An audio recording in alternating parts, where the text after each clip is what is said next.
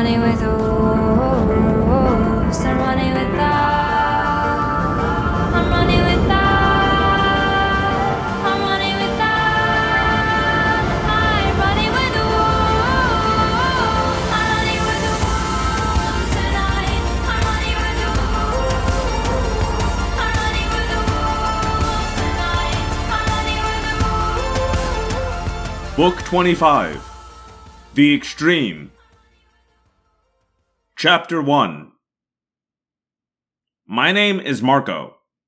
I doubt we've ever met, but I'll bet you know somebody like me. Every class has a Marco. You know, the one who's the smartest, wittiest, most charming, coolest, and the best looking. That's me. I can't tell you my last name. I can't tell you where I live either, or anything specific about me that might help certain people find me. Believe me, I wish I could. Anonymity has its downside. Last week, for example, I wanted to run through the halls of my school, screaming my name so everyone could hear. I wanted to hop on a cafeteria table and dance on somebody's tater tots till a hall monitor came to drag me away. I wanted to call an assembly so everyone could congratulate me. I'd gotten a date. And not just any date. A date with the most beautiful girl in our whole school, if not the whole world. Marion. Not only is Marion gorgeous, with long black hair, deep dark eyes, and dimples that make me want to cry every time she smiles. She's also nearly as smart, charming, and charismatic as I am. You can see we're a perfect couple. The only flaw I can find in her is that she doesn't seem to think my jokes are very funny. That and our taste in music. You want to know the coolest thing of all about this date? Marion asked me out. I didn't have to do a thing. We were just leaving our music appreciation class together when Marion said to me, Wow, Marco, you really seem to know a lot about classical music. And, may I say, you're an unusually handsome, manly man. I want you. I want you now. Okay, that maybe is a slight exaggeration. But she definitely said the part about me knowing a lot about music. Either that or I can scam teachers like no one else around, I said. Actually, I know next to nothing about classical music. But my dad's got a huge collection of classical CDs. Sometimes he'll hog the TV, watching documentaries about Mozart and Beethoven and other wild eyed guys. Well, I have tickets to Symphony Hall this Sunday afternoon. Marion said. They're playing Beethoven's Third. It's my absolute favorite symphony. Do you want to come? Well, I'm more of a fan of his 33rd, I said, hoping I wouldn't pass out at her feet. Marion had just asked me out on a date. Marion gave me a quizzical look. His 33rd? I don't get it. Were you making a joke? Of course! It's a joke! Ha ha! I said, sounding only slightly hysterical. I love Beethoven's Third. It's just so. I wasn't sure what to say. I'd never heard the thing before in my life. Marion looked at me eagerly, waiting for me to finish my sentence. It's just so. Beautiful? Marion suggested. Yes, I replied. That's the perfect word for it. Although I was leaning toward exquisite. Maybe even rapturous. Oh, yes! Marion cried. It's all those things. So, will you come? Sure, I squeaked. Wonderful. Marion opened one of her notebooks and scribbled in it. She tore the sheet off and handed it to me. Here's my number. Call me and we'll make plans. Okay, I said, casually stuffing the sheet of paper into my pocket. I was going to have it framed as soon as I got home, but Marion didn't have to know that. This is going to be so much fun. Marion sighed. She smiled, and her dimples made my heart skip half a dozen beats. Then she reached out with her beautiful hand and touched me on my arm. My whole body tingled. Either I had a major crush, or the cafeteria had served tainted meat again. Talk to you. She said, walking away. Uh huh, I grunted. Now, this sounds pretty cool, huh? I mean, what more could a guy want than to be asked on a date by the most beautiful girl in his school, right? For any normal kid living a normal life, this would be, like, the high point of his entire existence. Unfortunately, I'm not a normal kid, and I definitely do not lead a normal life. Sure, parts of it are normal. I go to school, do homework when I feel like it, eat dinner with my dad, watch TV, play video games with my best buddy, Jake, and kick his sorry butt. But there's another part of my life that's anything but normal. In fact, it's so bizarre, so insane, so absolutely out there that I wouldn't believe it myself if I weren't living it. You see, I'm sort of a superhero. No, not Batman, although that's a good guess with the whole very cool, handsome billionaire Bruce Wayne thing. Not Spider Man either, but I do fly, stick to walls, and toss bad guys around like they're plastic action figures. Superheroes use their special powers to save the world. And that's what my five friends and I are doing saving the world. Not from clowns like Lex Luthor or the Joker. I wish our archenemies were as tame as a bunch of comic book supervillains. Instead, Rachel, Cassie, Tobias the Bird Boy, the Andalite Ax, and my best friend Jake and I are battling an entire race of aliens who are trying to conquer the Earth. The Yeerks. For your sake, I hope you've never heard of them, because almost the only people who do know about them are the ones who've become their slaves. The Yeerk invasion is a secret, but it's happening. Believe me, it's happening. The Yeerks are slimy gray slugs that slip into your ear and wind themselves in and around every crevice of your brain. Once they've done this, they own you, control you. They've enslaved you. You will become something we call a controller. Someone with no free will. You can't scream for help because the Yeerk controls what words come out of your mouth. You can't run because the Yeerk controls how far and how fast your feet move. And you can't resist when the Yeerk in your head starts to recruit your family and friends into enslavement because you're a slave yourself. Pretty scary, huh? But maybe the scariest thing of all about this alien invasion is that you can't tell controllers from normal people. They look normal, talk normal, act normal. For all you know, your parents may be controllers. Maybe even your cute, lovable grandmother has designs on subduing the planet. So fighting this war, and it is a war, tends to make a guy kind of paranoid. You can't trust anybody. That's why I didn't tell you my name. And that's why, ever since we took a shortcut through an abandoned construction site one night, life, which I always want to find funny, has been mostly grim. It was in that construction site that we met the dying Andalite prince, Elfangor. It was there that he told us about the Yeerks. It was there that he gave us the nightmarish power to become any animal whose DNA we could acquire. Our one pitiful weapon. Ever since then, I have not been able to look at another human being without suspicion. Not one. Not even Marion. And that's why, after experiencing those first few moments of joy after Marion asked me out, the suspicion began to seep into my brain. The gnawing little worm of doubt. What if she's one of them? What if sweet, perfect Marion, with those gorgeous dimples, was a controller? Sure, I might not mind being Marion's slave, but being a Yeerk slave is a different story. One date, I told myself. Then, before we decide to go steady, I can check her out. Chapter 2 So then what happened? Cassie asked me in study hall the day after what had come to be called the big date. Study hall was being held in the school gym this week. They'd closed our usual classroom, something about asbestos and lawsuits. So instead of studying silently for an hour, a bunch of kids were playing basketball and volleyball, while the rest of us, me and Cassie included, sat on the bleachers and talked. It was a big improvement. Well, after I failed in a bold attempt to escape during intermission, we went back in and the orchestra started to play. Again.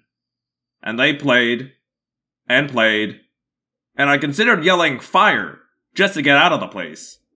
And when I woke up, everybody was gone, including Marion. Cassie laughed her gentle laugh.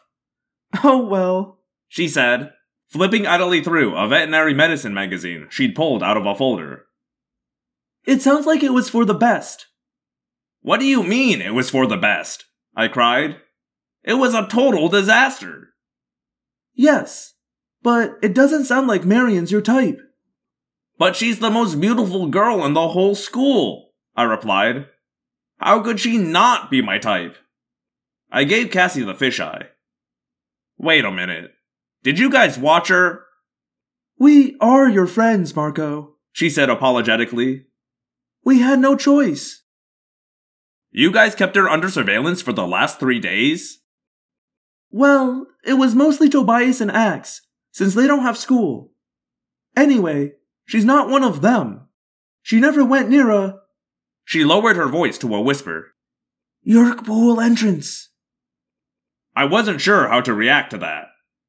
Yeerks have to return to the hidden Yeerk pool every three days. Marion was okay. Now the question was was this good news or bad news? I'd blown my big chance. Was it better or worse that she was a normal girl? Something else bothered me. Jake had asked Cassie to tell me this, obviously. It was a good choice. Typical Jake. He knew that Rachel would just ridicule me. He knew that if he talked to me himself, it would seem like he was meddling. But Cassie had the gentle touch, the diplomatic skill to let me know, without making me mad, that they had watched my temporary girlfriend behind my back. Cassie was watching me, waiting for my reaction. And I was just loading up to deliver something scathing yet not overly cruel when a shadow fell over us. I looked up. Hey, Marco. Hey, Cassie. What's up? It was a kid my age. He was a little bit taller than I am, which, I'll admit, is how it is with most people. His warm, confident smile made you want to like him immediately. But I knew better. See, this particular likable looking kid wasn't a kid. And his smile wasn't a smile. Eric didn't attend our school. Eric didn't attend the human race. The kid standing in front of us wasn't entirely real. What Cassie and I, and everyone else was looking at, was a holographic projection. Underneath the projection was an android. An android that had been walking the earth for hundreds of thousands of years. Eric and his other android friends are called Chee. They were the companions of an ancient race called the Pemalites. The Pemalites may have been the most advanced species to ever exist in the history of the universe. So advanced, they forgot all about primitive stuff like wars, and worry, and sadness. Unfortunately, the rest of the universe wasn't so elevated. An evil race called Howlers attacked the Pemalites and destroyed their homeworld. Some survivors fled to Earth, but before they escaped, their alien attackers infected them with a disease that eventually killed them all. The Chee, being androids, weren't affected by the disease. To honor the spirits of their former companions and creators, they infused the essence of the Pemalites into the bodies of wolves. Now you know why your dog is always in such a good mood.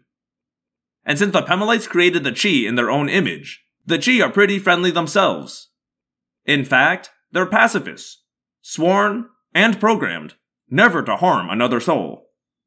Still, they hate the Yeerks and help us out whenever they can. Uh oh, I said, still feeling a bit cranky over the possibility that Tobias had been watching Marion through her bedroom window. And I hadn't. Uh oh. Nice welcome. Eric said, sitting down between us. Would you mind if we talk in private? I repeat, uh oh. The air around us began to glow.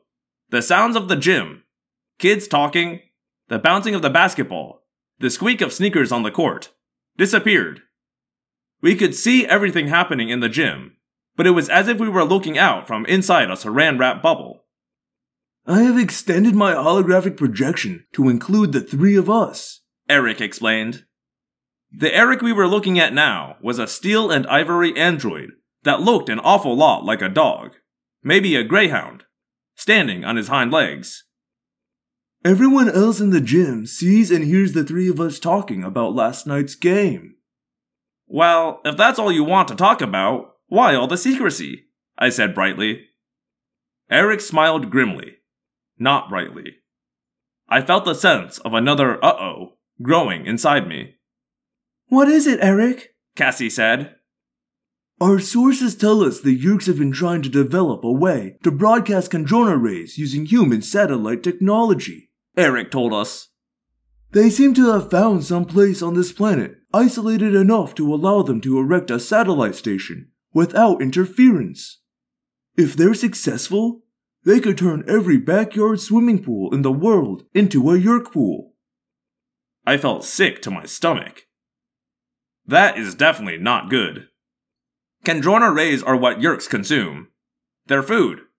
They absorb it when they're in the Yeerk pool. It's their Achilles heel. They need the rays to survive.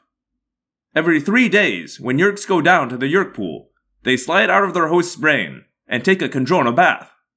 Meanwhile, most of the hosts, the ones who don't want to be slaves, scream and cry and struggle and beg to be set free. I've been to the Yeerk pool. It's a bad place. We've imagined destroying the Yeerk pool. It would be a huge blow to the Yeerks. And we would if we could.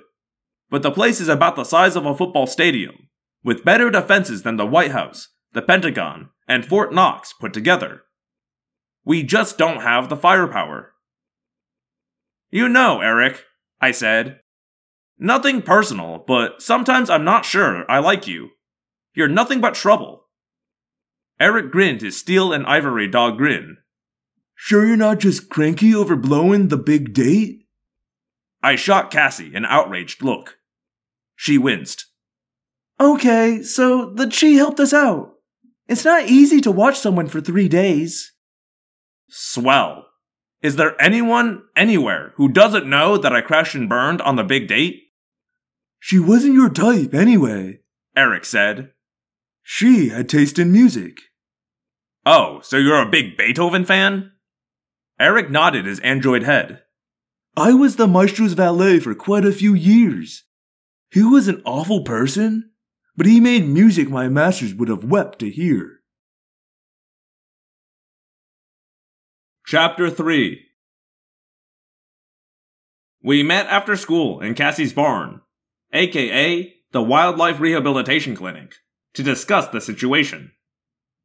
Cassie's parents are veterinarians. While her dad runs the clinic, her mom runs the vet staff at the gardens, an amusement park and zoo. Cassie helps out at the clinic, giving suppositories to cranky skunks and stuff. And let's face it, a wildlife clinic definitely comes in handy when we need to acquire a new morph. The get together was like opening night of the local freak show.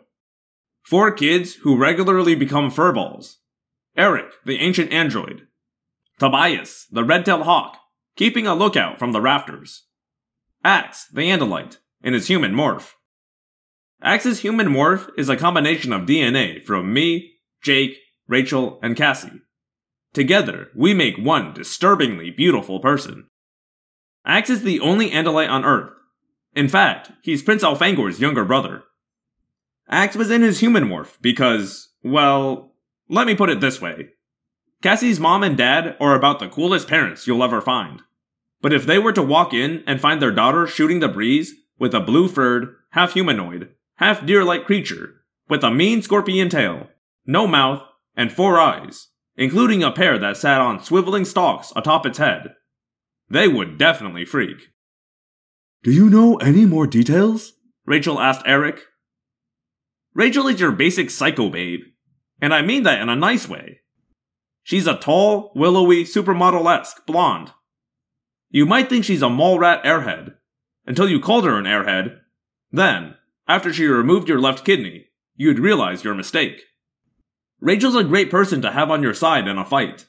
The only problem I have with her is that she's always looking for a fight. Details? I'm afraid not. Eric replied. We've infiltrated much of the Yeerk force, but we don't have access to everything. Nothing at all about the location of the facility? Jake asked. No, just that Visser 3 will be visiting it very soon. We do know this. We've discovered the location of the Visser's new feeding pasture. It's close enough for you to fly there in bird morph. A bug fighter is going to pick him up there tomorrow afternoon to go off and inspect the site. Jake got his Jake look. The sort of weary, worried expression he gets when he's faced with some decision that may result in all of us ending up dead. Jake, who is Rachel's cousin, is our sort of leader. Not because he asked to be. It's probably because he'd never asked to be. You know, he's one of those tiresomely dutiful, level headed guys. If you met Jake, you'd understand why we turn to him. Call it charisma. Something about Jake commands respect. Not from me, of course. He's been my best friend forever. I was with him when he was nine and ate an entire pie on a bet and ended up blowing blueberries for an hour. Jake looked around at all of us, not exactly asking for a vote, but obviously wanting to hear from us. So, no problem, right?